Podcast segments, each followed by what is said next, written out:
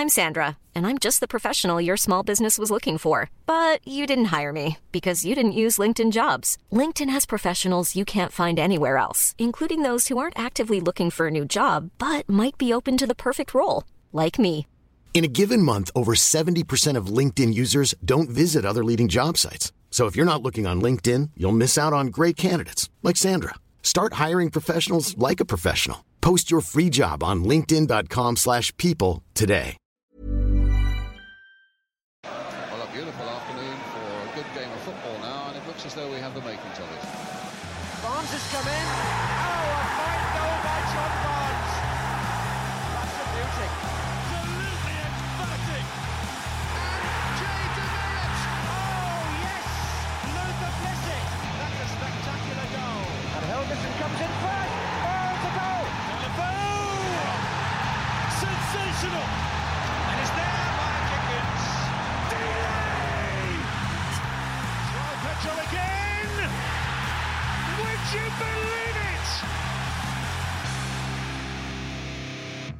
And welcome to the Watford Buzz podcast. Myself, Matt Messiano, and I'm welcome to be joined by Jordan. No Tom this afternoon. Uh, he'll be coming in possibly at some points during the session. First things first, Jordan. It's, it's, it's I'm pleased to be back, but it's it's not great circumstances that I'm back under. Yeah, things have gone downhill in that short space of time. Even though we've talked about a win since you've been away, but um, yeah, it's uh, uh, a difficult time to, or an interesting time, but a little bit frust- of a frustrating time to be a Watford fan, I'd say. So yeah, welcome back.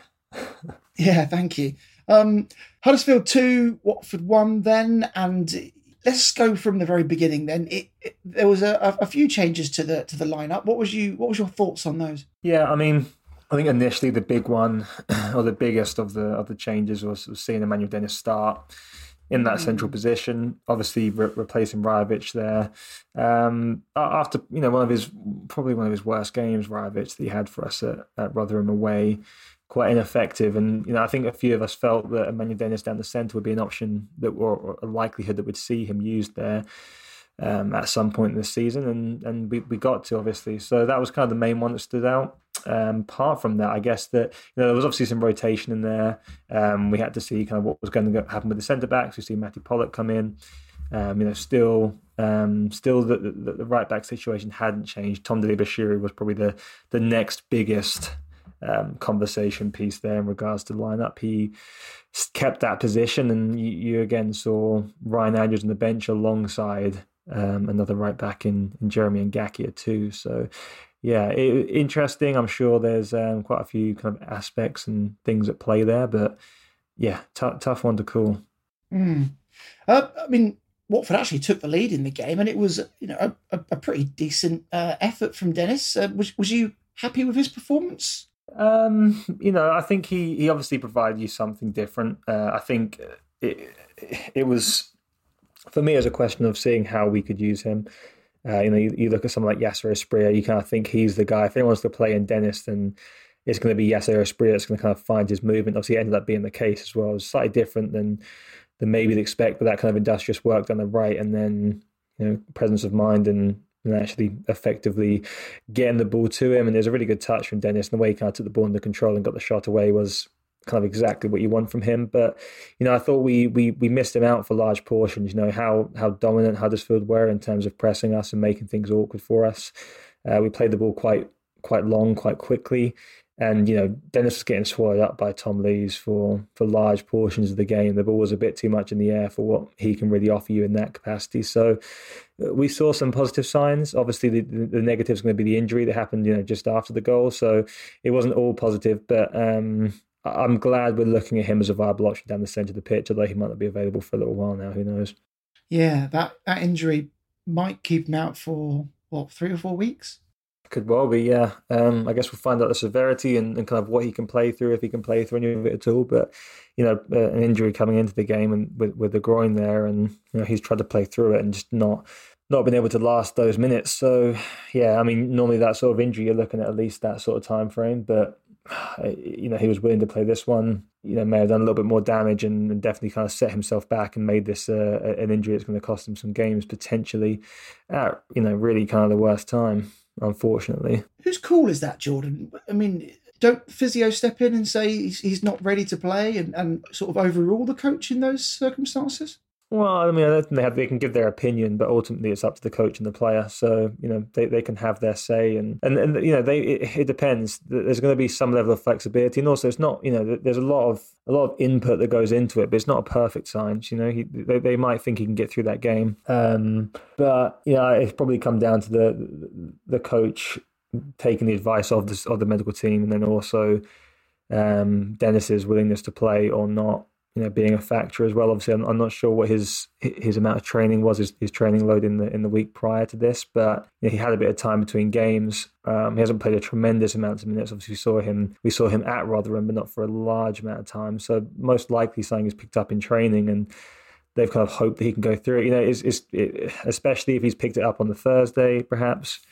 Um, you maybe give him a little bit lighter time on, on Friday, not really get do do some walkthroughs and so on, and then and then try and see if he can go for it on Saturday. And it's just not it's just not panned out. You know, you know, a lot of these players are carrying these sorts of injuries. It's just unfortunate that Dennis uh, Dennis kind of couldn't last the game or even just the minutes that we were going to keep him on for.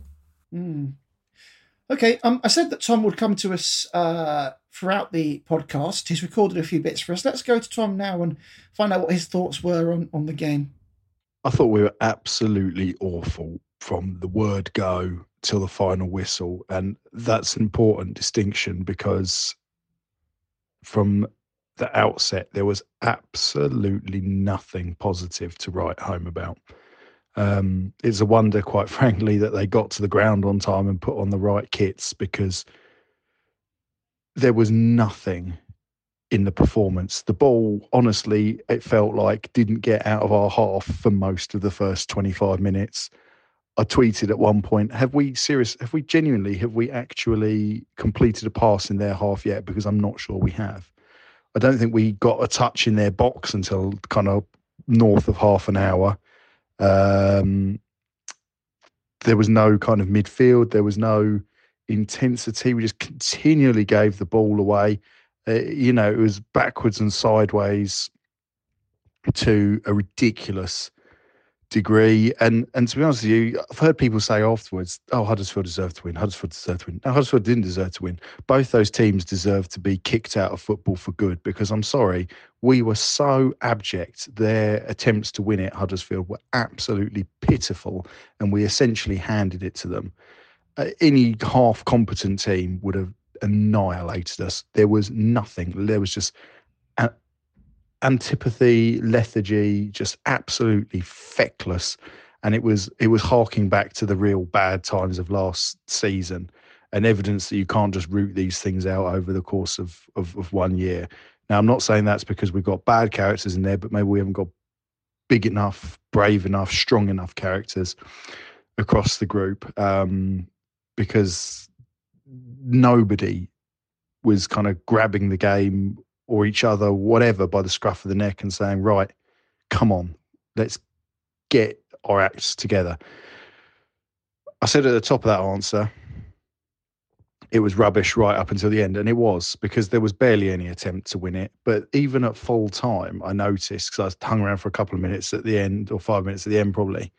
Wesley, who did a, I don't want to say kind of lap of applause because he wasn't really applauding, but he, he did a lap around and he was trying to gesture to some players to come over and join him and, and you know, kind of front up, I think, a little bit to supporters. And a couple of them half heartedly took a few more steps towards him, then gave up and went back on themselves. And he was kind of looking at them and, and kind of very demonstratively saying, Oh, I'm really pissed off at these guys. Um, and I think that was quite telling in its own way as well. The other thing that I kind of picked up on, non-verbal thing that I picked up on was Emmanuel Dennis. I know he sort of grabbed the ball and started running back to the centre circle, even though we scored to go one up. But I don't think anyone really celebrated with him. And and you know, a lot of people have quickly kind of labelled him a bad influence and so on, and tried to put two and two together. Um, you know, when it's probably just correlation rather than causation, his return and our form. But I, I wonder if there was anything in that. Could be looking at something that didn't there where there was nothing in it, but I do wonder. Okay, thanks for uh, Tom's input there. Um, uh, quite a few things to un- unpick there, Jordan. But um, first things first, he was, um, you know, pretty disappointed with the performance overall. Yeah, I think it's worth noting how far AI software has come to really capture the essence of Tom.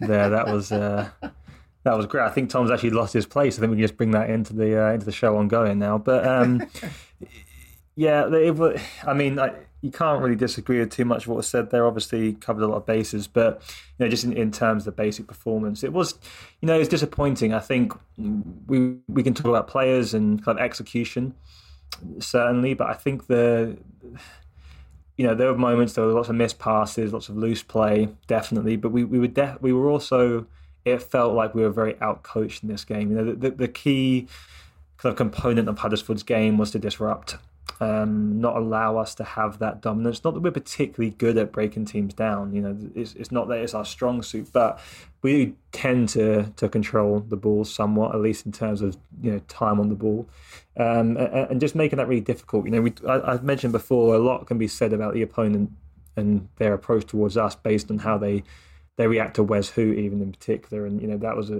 a a real kind of standout. There wasn't much time for him. They were very active in in stopping that play, uh, closing down that back line entirely. And maybe a little bit more time to Pollock and you know, see what he can do to you. That can kind of give you a little bit of a bit of comfort and in not being as aggressive there, and, and, you can kind of fill those other holes. But it, it just didn't allow us to to really play, and we just don't seem to have that we don't seem to have the mindset, the confidence to to really play through those sorts of teams. You know, under that sort of pressure, we mm. we do panic a little bit. You know, that's it's an individual thing, it's a team thing. It's not something we, we do consistently, really. You know, we tried at the beginning of the season. I, I, still think we had some positives there, but it's not something we've continued throughout the season. So when we do get into that situation, we clearly don't look comfortable. Um, and we just didn't really ever change from there. Obviously, you know, we made subs early on.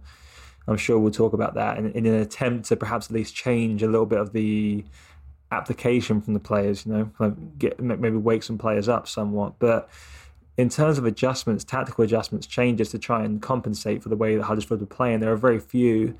Um, and it, it, just felt like we didn't really have answers. Yeah.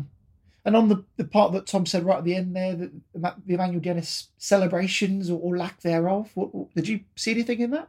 Yeah, maybe. Um, you know, I, th- I, think that's definitely an interpretation of it. You know, I, it's it's weird. I think, I think the Wes Hoedt stuff at the end is telling as well. I had a few people say that, you know, the player struggling to get players to come around. There's a few Asprilla and a couple of others that did. I, I think we're really, this is the first time we're starting to question the group mentality and, and confidence and, and, and belief in what's going on this season. You know, something we've really used as like a, a, a pillar of positivity in this season, over this season, has been the, the unity, togetherness of the team um, and in, in, various aspects, the mindset of the team. But this this seemed like the opposite of that in in pretty much every way. There seemed a disconnect from from the head coach and the rest of the team in terms of what we were trying to do. And yeah, it, it really wasn't it wasn't good. You know, we we've not been good at home anyway. Obviously, we've had you know poor performances. I think is that seven without a win at home now. Yeah. Just yeah, struggling. So not ideal at all. And you know, in terms of Huddersfield, they whilst they weren't good, you know, Tom says neither team should be playing playing football. They weren't good, but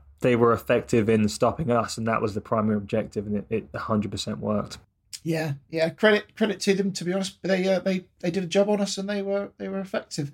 Um, Jordan, ahead of the game, uh, a few days ahead of the game, actually, Watford Observer spoke to Val, and, and one of the questions they asked was, "Why are we not more front-footed on the in, in the games that we've played in?"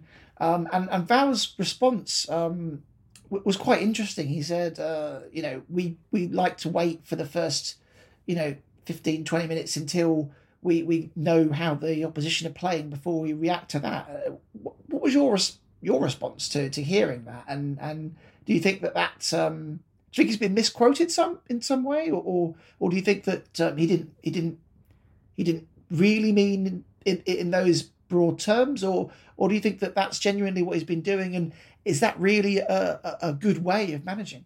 I think there's probably some nuance to it that's maybe lost a little bit in kind of one exchange, perhaps. But I think there's, you know, if you're going into games and you're kind of essentially you're being a little bit cautious, you know, there's nothing inherently wrong with that. If you feel like you've got the ability to to up the tempo, to change gear, and and to really kind of focus on those those weak points, or those kind of areas that that become exposed both in the opposition and also how to kind of counter what the opposition are, doing to you, then you know, that's just part of management in general. I don't think it's necessarily unique. Obviously, some unique kind of approach. Obviously, some teams are going to be a little bit more um, aggressive off the off the bat and, and, and go for it a little bit more early on. And it in a, in a fluid game like this, there is um, merit to focusing and kind of game planning at what points you're going to kind of raise that intensity. You can do that to an extent, but again, by the, the, same token, it is a fluid game that can change so quickly. It doesn't. It's never really going to go to plan um, perfectly. So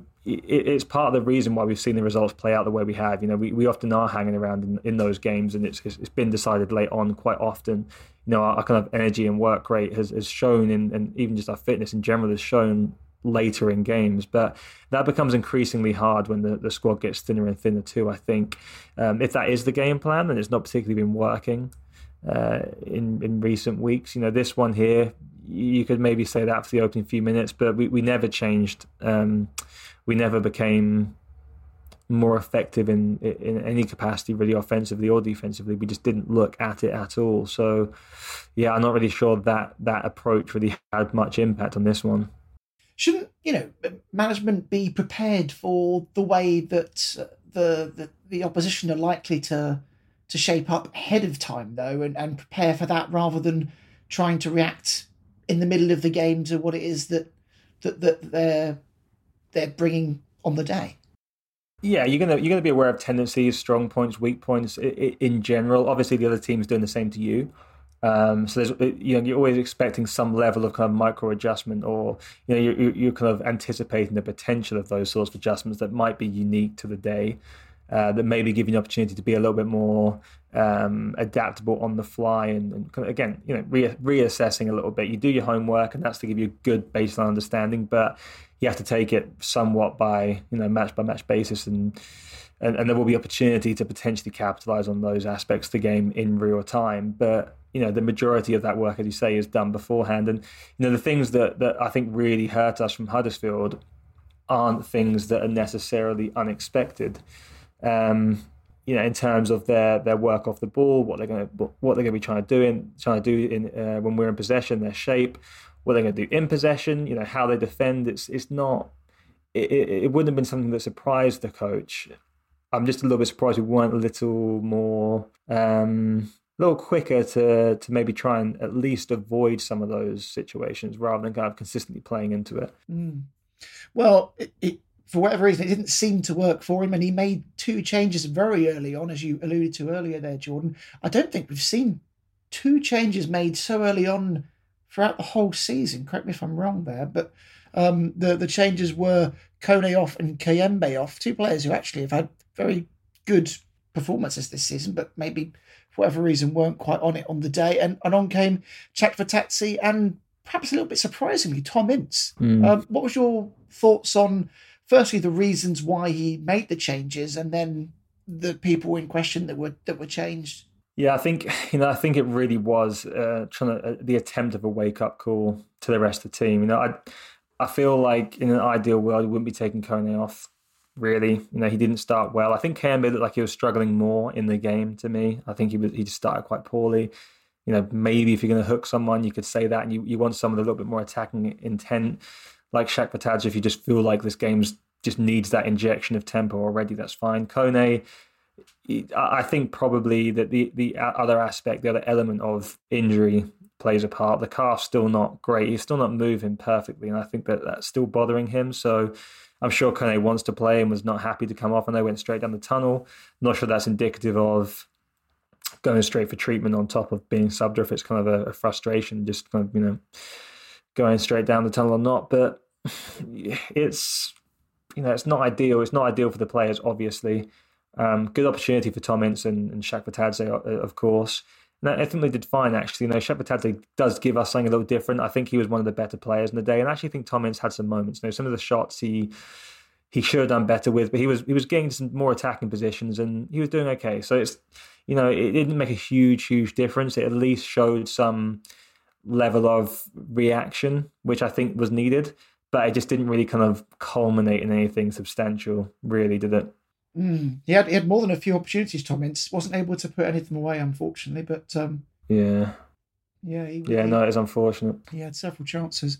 Um, another talking point, which it's been a talking point for a while, but um, it's really starting to become more and more of a a problem. The uh, the right back situation, Dele-Bashiru continued to be uh, preferred to to Ryan Andrews, who I think everyone can see is is is the better option. The answers that we're getting from Val is that he's tired, that he's not ready to to come back in yet. I think are starting to wear thin a little bit on the on the Watford fans. I don't think anyone's really believing that now. Perhaps earlier on when he was being rested, maybe. But what's your thoughts on that? And um, also, there's speculation behind the scenes that uh, there's more to this story than um, than than simply uh, resting a player. Yeah, I mean it's tough. I, I think the thing is we've we, they've been quite upfront about disciplinary issues previously, haven't they? Um, he's only signed a new contract. It was, it was this year he signed a new contract, wasn't it? To Ryan Andrews. So yeah, Yeah. yeah. So there's you know I I heard some people even suggest that has he hasn't moved, kind of transpired already and stuff. I don't believe any of that at all. I think you know, it, it, it could be two. I think it's really two options in my mind, potentially a mixture of the both of both. You know, you, you can't rule out the fact that he prefers Dele-Bashiru there. Maybe he likes the option of t- Tom Dele-Bashiru. He likes the the movement inside and the ability to kind of be another supporting midfielder at times. Potentially, that's what he's seeing there. Um, but also, you know, maybe the maybe the fatigue fitness issue is a real problem with Andrews. You know, maybe there's something we're not quite seeing in his recovery or in his training. You, you would think by now, with the amount of time he's had out, if it was kind of a workload issue, you, you can address that predominantly in training rather than match time in, to an extent. So you'd expect him to, if it was purely, if he was a number one starter and that's the only thing keeping him out, then you should expect him to be back by now. Potentially, there's some other element of injury we're not aware of that's just not been talked about and we've not not been disclosed for whatever reason. Know, maybe that's the case, but uh, unless it's unless we've really changed our approach, I don't just don't get the impression it's disciplinary. So I think it's either preference or if what he's saying is is genuinely true, we're just not getting the full extent of it. So it sounds a little questionable. But you know, in my opinion, I don't know why you wouldn't play your best right back. Um, really, you know, I think he does offer you more than Tom Dele-Bashiru there, and that's not that's not to take away from Tom. You know, I think he has done pretty well considering, and he's also a, a good option at number eight. So it, it's it's a strange one, but I'm I'm not I'm not quite convinced yet. It's, it's maybe as insidious as it's been suggested. Mm, okay. During the game, Jordan, there was also um, noticeable booing from the Watford fans. Um, it's hard to blame them, to be honest. Uh, Tom was at the game live and uh, was able to hear that, and he had some thoughts about the booing. Uh, I'm just going to bring him in here, and, and, we can listen to what he had, had to say. Regarding the booing, I can see why people were getting frustrated, and I think people had every right to to boo and, and make their feelings clear. Um, uh, there was just a distinct lack of bravery and conviction and courage to try something. And although the crowd wasn't in a particularly forgiving mood on the day, I think they would have been more forgiving had people tried to do something and make something happen. But as it was, you know, we were doing the most basic, safe, sideways, simple things and getting that wrong over and over. So I can kind of see why it kept happening as well. And also, if that's what Ismaël told them to do, then I suppose, you know, what do you do? Do you break out of his instruction and and and try and do something off the cuff when he's already hooked two players inside half an hour?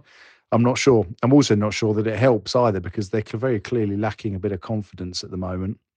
So having your own fans getting on your back is is is probably not ideal either. So it's a bit of a it's a bit of a vicious circle, and I'm not really sure what the answer is. So that's that's certainly not to admonish anyone that that made their feelings known. I, I don't blame anyone. It was absolutely turgid. It was just staggeringly boring, particularly the first half. Um, I looked up after about 25 minutes at the clock and I was staggered that as many as 25 minutes had gone. It was so bad. Um, obviously, it livened up a little bit after the, two substitutions, which, to be honest with you, were they the worst kind of culprits in the game up to that point? Probably not. The midfield was absolutely and utterly AWOL, but you know the balls into midfield were crap routinely, and when we got it in midfield, we immediately gave it away again. Um, so yeah, I think as much as anything, it was about shaking it. I'm sure there was some tactical thought behind it, but I think as much as anything, the the thinking was probably got to make a change here, got to shake it up and, and kind of put a bit of a rocket up them because it was it was just absolutely and utterly insipid, um, particularly up to that particularly up to that stage. Changing to four two three one, I'm not sure it improved things necessarily. I never kind of imagine that Tom, Tom Ince coming on would be the answer, but I did think at least Chakvetadze stood out as being probably the best player on the park from a from a Watford point of view. Those are the thoughts from uh, from Tom Bodell. Um, Jordan, you was watching on a on a screen as as you as you typically do, living in Canada. Was the booing audible? Could you could you did you hear any of that? Yeah, definitely. And you know the frustration of um, the frustration of the fans kind of during the game as well. You know, misplaced pass and so on was also very very audible. You know, it was, it was definitely very apparent. So that you, you could feel that atmosphere early on. Even you know, even watching on on TV, you kind of get that impression, and you know, we all know kind of what that atmosphere can feel like in in those situations. And You can see it on the players' performance too. There's that anxiety um, and heaviness to the to the atmosphere that's that's you know it's palpable. So yeah, diff- difficult day at um, at Vicarage Road. Tom was talking about the four two three one. There was was there a formation switch, and, and how did you feel that worked? If that if that was the case. I don't think we had any impact on on the game in, in terms of the change. You know, the personnel made a little bit of impact, perhaps in terms of the, you know more slightly more offensively minded. You know, maybe you know we had some chances with Tom Ince and we kind of went for it. There's a bit more Chakvetadze kind of gives you a little bit that that energy, but very little, very little positive uh, positive impact or change from from really anything we did from the sideline. Has to be mm. said. Yeah, going forward, we weren't that great either. Um, Rajovic has come in for criticism once again. Um, what's, what's your what's your thoughts on on him, Jordan? I mean, I just I, I the same. the same to be honest with you. I feel bad. Um, I feel bad kind of repeating the same thing for people yeah. listening. Um, but you know, I just think it's where we are with with number nine there. I think it's uh, it's just it's just not a solution right now. I hope it can maybe improve or we kind of find something kind of a way of dealing with this. But yeah, it, it not not helpful to lose Dennis in that at that time. No, no, it wasn't. It wasn't. It was um something that Tom uh, wanted to talk about as well. So I'll bring him in. Many of us have those stubborn pounds that seem impossible to lose, no matter how good we eat or how hard we work out. My solution is PlushCare.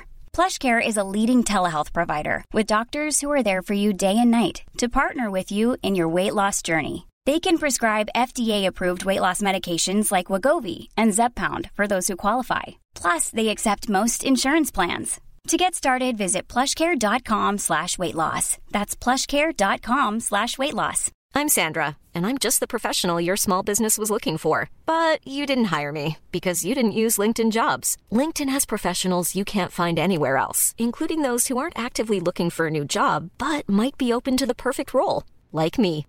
In a given month, over 70% of LinkedIn users don't visit other leading job sites. So if you're not looking on LinkedIn, you'll miss out on great candidates like Sandra.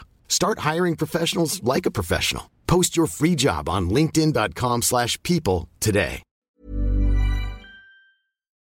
I really felt for Mileta and I went on Do Not Scratch Your Eyes after the game and and kind of gave my thoughts on the subject because he looked like a player who was painfully short of confidence. The header that went high, wide, and not at all handsome, to quote FIFA games of years gone by, I think is one that he would have at the very least hit the target with a couple of months ago. There was another one where I'm pretty sure it was Asprilla kind of squared it to him inside the box and he sort of poked it, swept it very tamely wide on his left foot. And again, you know, that's his kind of area where eh, for all his other faults, and of which there are many, you kind of expect him to be a bit more ruthless, a bit more clinical, and, and put that chance away. It might not have put them away on another day, but it felt to me like a player who was so utterly devoid of confidence um, that it was it was you know you could see what little confidence he had ebbing away as the game went on. I don't think it helped that the first thing he tried to do was kind of flick on a bouncing ball within a minute or so of coming on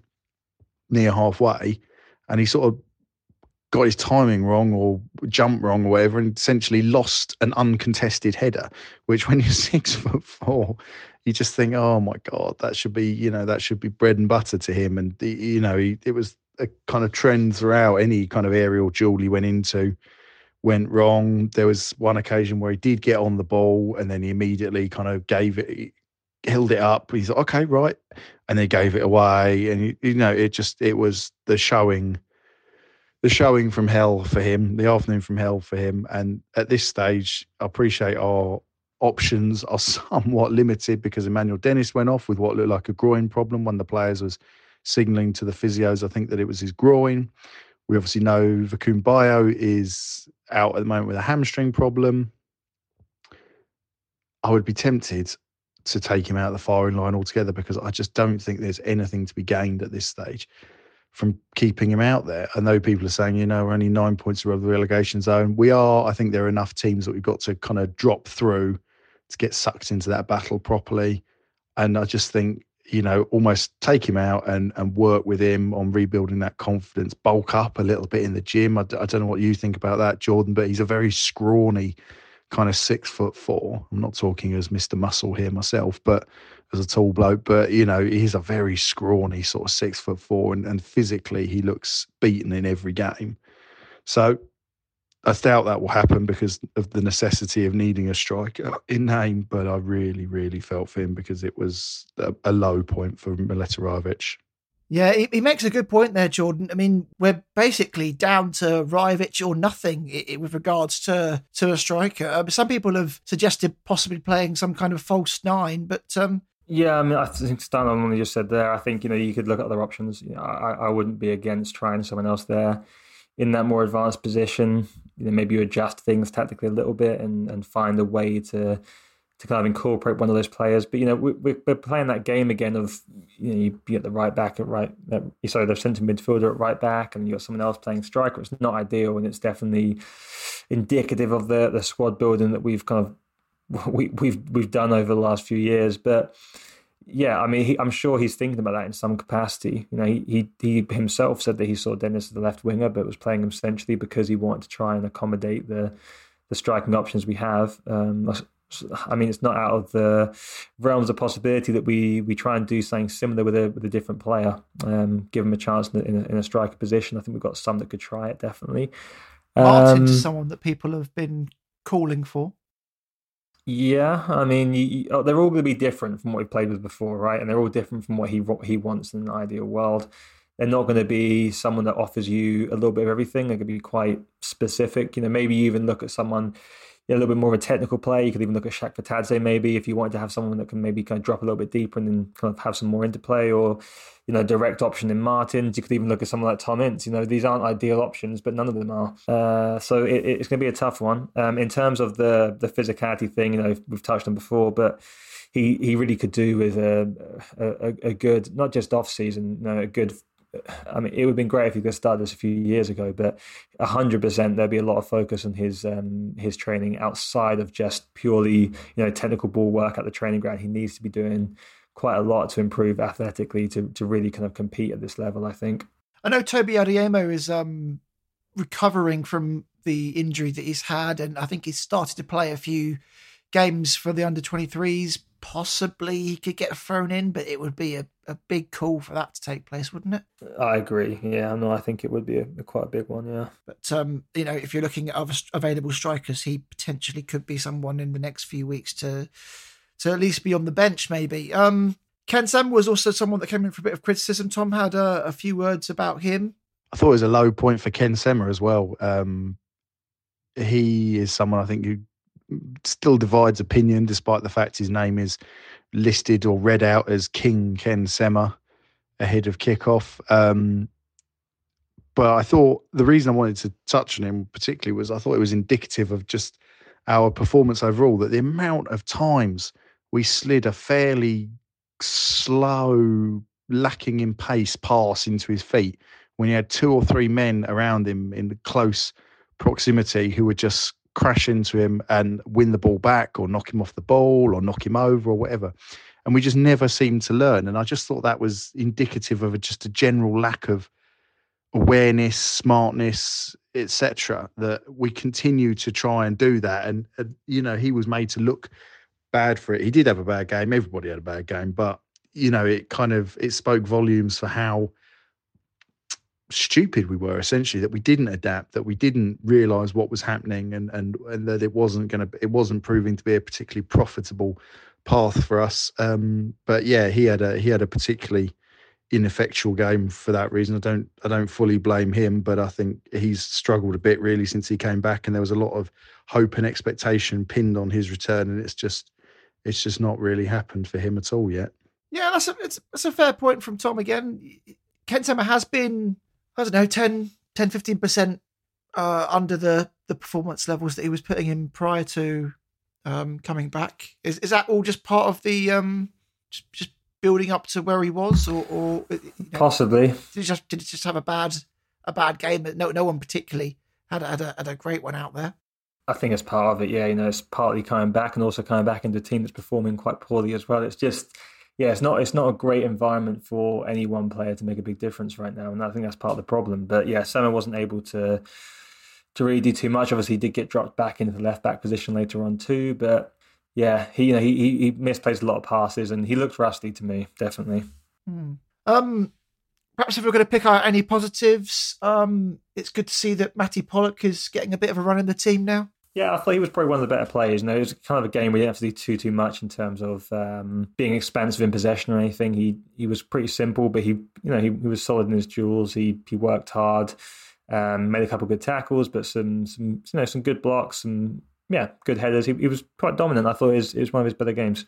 Yeah, and um Asprilla, even though he didn't have one of his his better games, you know he he still looks you know a class above everyone else, and. uh yeah, he's he's come in recently for um some some links with uh, with Barcelona. Have you have you have you seen those? Is there much in it? Do you think? Oh, that's, that's it's interesting. You know, he'll be linked. He'll be linked to clubs, no doubt. You know, the, the last three games, obviously, two goals and assist says a lot about how much how important he is to us. We've all people that have watched him play, you know, enough football can all see that he's got a lot of potential there. There'll be links, whether Barcelona or not is is a team that can feasibly meet that asking price, who knows? But I'm sure clubs of that quality will be looking at him and and seeing a potential future asset for themselves, no no doubt. Mm, yeah. Um, with regards to the the side, then, what do you think? What worst performance of the season? Up there. especially the first half. Yeah, yeah I, I, think it was pretty poor, pretty poor. And you know, maybe there's a, a touch of recency bias, but yeah, that was pretty bad. I have to say that was pretty bad. Yeah, and more worryingly is that it's been a run of poor results now and performances in particular since you know well christmas time really. There, there have been a couple of you know okay games but in general it's been a sort of downward spiral. And um, people are starting to wonder how long Valérien Ismaël has left in the role. It's yeah i mean it's a valid question. It, it feels like it could happen at any point you know it's, it's unclear um, exact uh, precisely kind of how much time he has. But you know, I think every game now that's going to be the feeling. Is he going to? If he is here by by Saturday, who knows? Something could happen beforehand. But it, it does feel like things are starting to be starting to become very tense. Um, obviously, the fan pressure is is there, no doubt. You know, maybe it's not all directed at him. There's just a kind of general sense of frustration on top of things. But we we know how we operate, so it, it can't be ruled out. That's that's for sure. Yeah, Watford sitting in eleventh with that Huddersfield game. It seems like any last lingering hope of playoffs have certainly drifted away now. But when you look at the fixtures to come for Watford, I mean, eleventh at the minute sounds like it would be something I think we'd all be pretty happy with finishing in uh, at the end of the season. It, it could get a lot worse than this. Um, Watford are, you know, a good nine points away from the, the relegation zone. But could we be worried about getting drawn into a relegation battle? I mean, we could get drawn in somewhat. I think we'll be okay, but you know, I mean, you can't rule it out, really, can you? It's it's, it's possible.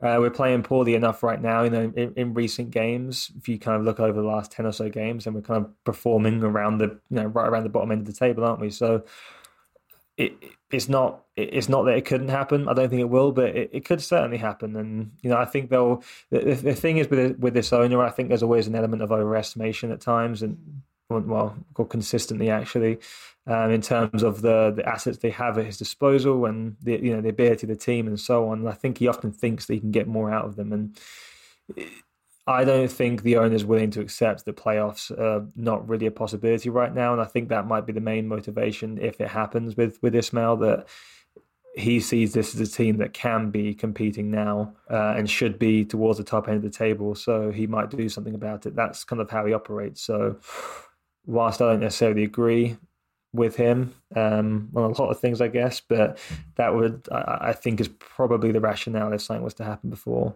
um, before the end of the season. It certainly feels the way it does very often before a change is made. But a lot of people out there are wondering if this is going to be a, you know a, a, a different uh, a different time. Mr. Pozzo has certainly seemed less interested um, in in recent months, and he's got a lot going on outside of football that he needs to be uh, focused on as well. And there's also the you know the potential that you know he might sell up and, and move on as well. That has been mooted. Probably one of the things he will be thinking about as well is not wanting to, you know, take that hit on um, paying out Valérien's contract and bringing somebody else in if we're in a position where potentially, and I know I did point out that, you know, we're not far away from the relegation zone despite our place in 11th, just keeping the status quo and allowing Ismaël to see out the season. Do you, do you feel like that's more likely than it ever has been previously under other managers because of the current yeah. tide that we feel ourselves in? I think it makes makes it the hardest one to call, definitely, um, because there are reasons that there are reasons that he would keep him around. As you say, not necessarily ones that are, are positive for the long term of the club, in the sense that he thinks, you know, I'm going to stick by this guy, we're going to support him, and you know, have a good relationship, and we're, we're going to kind of work through this. It feels more likely that if he stays, it's because of those um, points, or at least heavily because of the points just raised. I, I think that's pretty pretty accurate, and that, again, that's what makes it a hard one to call, um, and why whilst we have that feeling, you know, we've got a bit of a we've got a bit of a sixth sense for this sort of thing. I think as Watford fans now, but um, it, it's definitely a harder one because of that. Agreed. Well, Tom's had his view on this as well, so let's uh, bring Tom in here. I think Valérien Ismaël's on thin ice. You know, we've seen the reports from Talksport; they're usually quite good on these things. The one that always for me is like smoke coming out, white smoke coming out of the Vatican is uh, a train. Is um, is John Percy at the Telegraph? He always seems to get these ones on us pretty pretty pretty hot. Um, I think uh, Sami Mokbel at the Mail is the other one, isn't he? Always seems to be quite well connected with regards Watford. I can see why because I think, and I said this again on Do Not Scratch Your Eyes, they're, they're taken as a whole piece. I think he's done a good job over the season. You know, for whatever part he had in clearing out the squad and reducing the size of the squad and the age and, and all those things, will, I guess we'll never know. But it's happened on his watch, so I'm prepared to give him some element of credit for it. Discipline um, and kind of, you know, resetting, if not completely, then starting the reset on the culture and so on, and, and building a bit more of a, a likable team and a nice, nicer, better atmosphere around the place until Saturday, obviously winning some games unexpectedly, showing some character in that regard. Um, but the trend presently and the underlying numbers and everything rather suggest that we are going downhill now, and there's little suggestion, and certainly in Saturday's performance, that we know how to arrest that slump. And you know, you see, you do see it regularly. These teams that look like they're in no danger and then just hit the skids and keep keep going. And I'm not saying we'll get relegated, but it's a big kind of litmus test now of, of where the owner's head is at in terms of ambition. Is the ambition to be competing for the top six, um, or you know at least be kind of in the kind of also rounds of the top six, or is it simply just to to survive, just to exist in this division, which you know kind of aligns with what Scott Duxbury said about being proud to be a championship club in the summer. Um, because I've no doubt in my mind, not a second's doubt in my mind, that in previous seasons, had we been on a run like this, the head coach wouldn't have made it this far. They would have been sacked because the expectation would have been that we've done better, and the messaging would have been, you know, we've backed them with a squad that's capable of doing this, that, and the other. We saw it last season, of course. Um, it's the same pretty much every time. So if if that doesn't happen now, now seems like the point, the tipping point, then I think it speaks very loudly and very clearly for where we are as a club now and, and what the MO is going forward. And it would confirm the suspicions that I and I think a lot of supporters have that it's now about just surviving in the championship, bringing in revenues as as and when, i.e., selling players for decent money, and trying to find an exit route for for Gino because I just don't I just don't see a world in which previously any head coach would have been allowed to have gone on this long without getting performances, uh, get, without getting results or performances, I suppose. All that said, he was obviously given a brand spanking new contract when we were 21st in division, I think, and hadn't got the body of work behind him that he has now, that kind of good run through the late autumn and early winter. So, you know, whether or not they do pull the trigger or not, I don't know. But it's going to be very, very interesting. And I think it will tell us a lot about what we should expect going forward in any time that, that Gino has left at the club. Yeah, that point from Tom there on the, the contract as well could come into the decision making process, Jordan. Yeah, definitely. You know, that's that's you, you'd assume so. You know, especially with finances being a little bit tighter than they have been. It's it's not necessarily stopped us before, but this is obviously as, as well a longer contract. Um, wouldn't be ideal. You know, obviously you, you're not necessarily kind of tied to having to pay it all off, depending on what jobs he, he would take afterwards. But it's still it's still it's still a potential roadblock, or, or at least a kind of aspect of the decision that, that must be playing on Gino's mind, no doubt. Mm, okay. Well, in terms of what the the fans are feeling, and this is just a very uh, tiny uh, sort of portion of it, but we we've had a little look at a um, a little poll that was put up by at Lou Horns, uh, who always uh, is very good at this sort of stuff. Um, he asked the question, you know, is it the right decision or the wrong decision to, to sack Val? Uh, 1,839 votes, 71% says wrong decision to sack, only 28% saying right decision to sack. So it feels overwhelmingly, at least, just taking Twitter as that little barometer there that um, most fans want to see Val remain in the in the position for the for the rest of the season.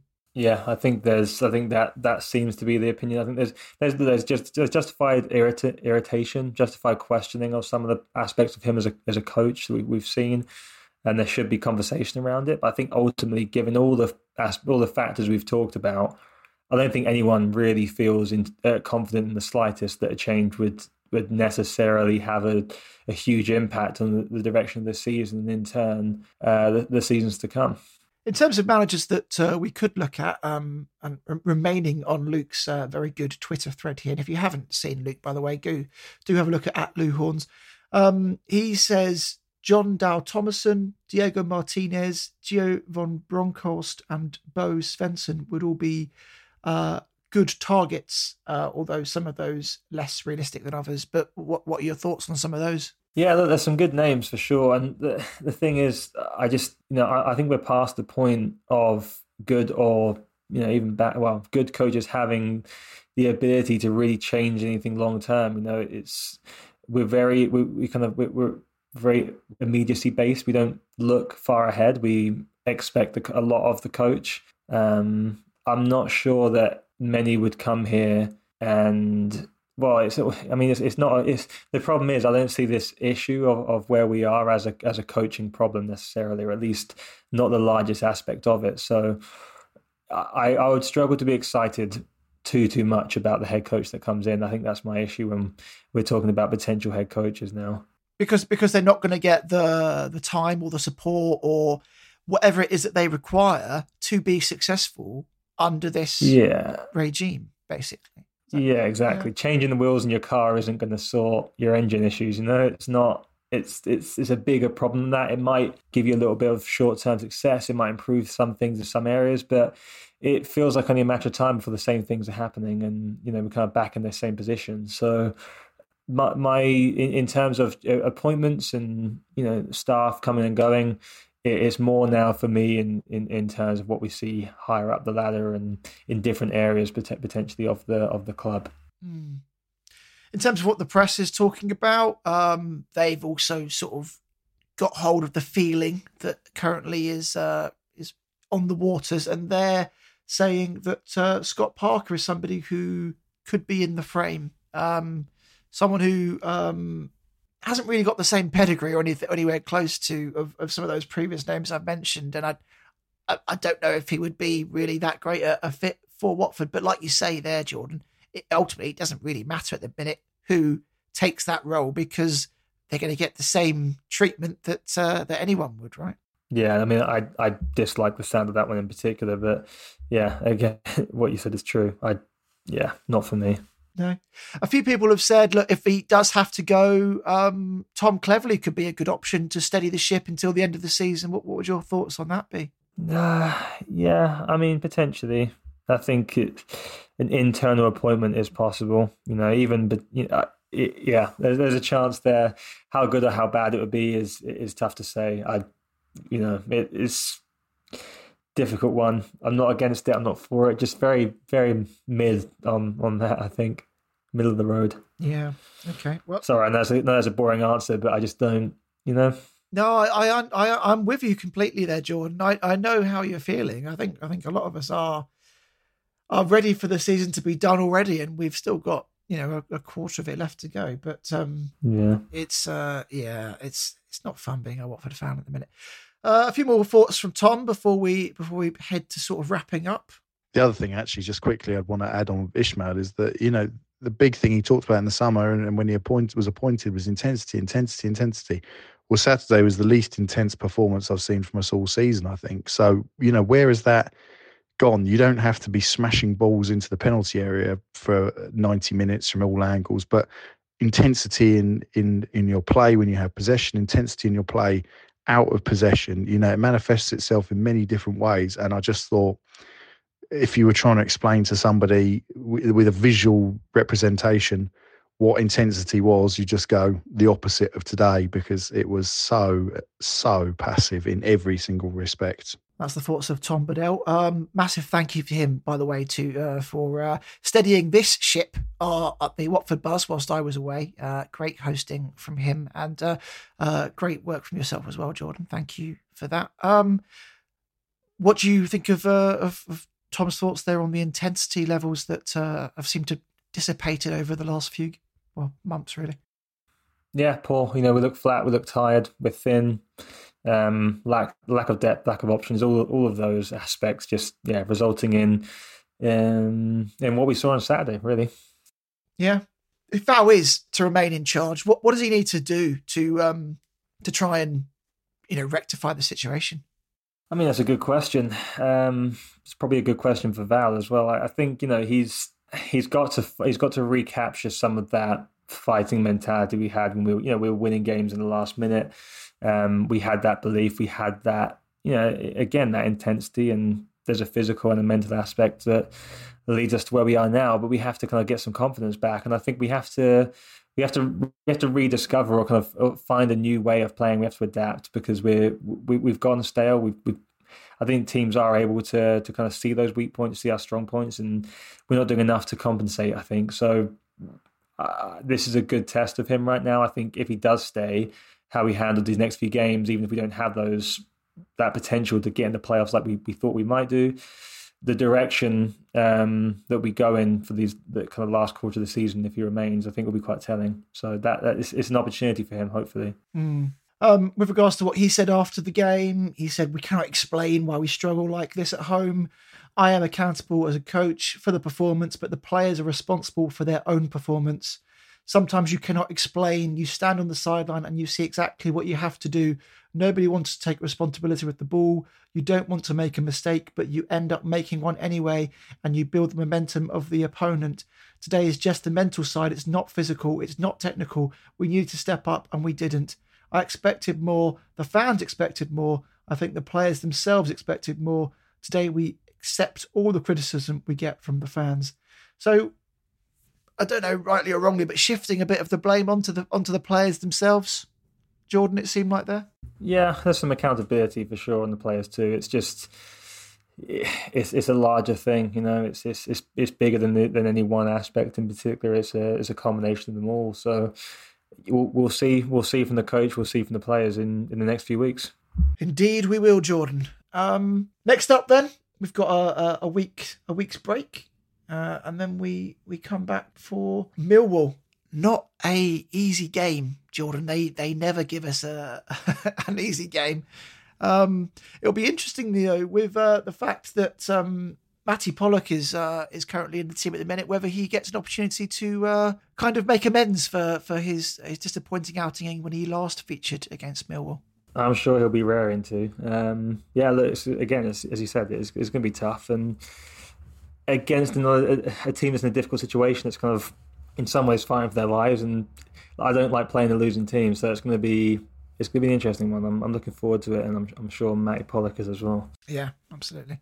Okay, uh, I think that will do us for uh, today. Thank you very much for joining me, Jordan, and thanks for Tom for sending in those um, very insightful clips as well. It really helped, I think, to uh, give us all uh, a feeling of how where we are at the moment. It, it's not it's not a happy time to be a Watford fan, but we we we carry on. We will be back after that to uh, to tell you uh, what the situation is. There might be an emergency pod at some point in between then if something happens, and you know what I mean by that.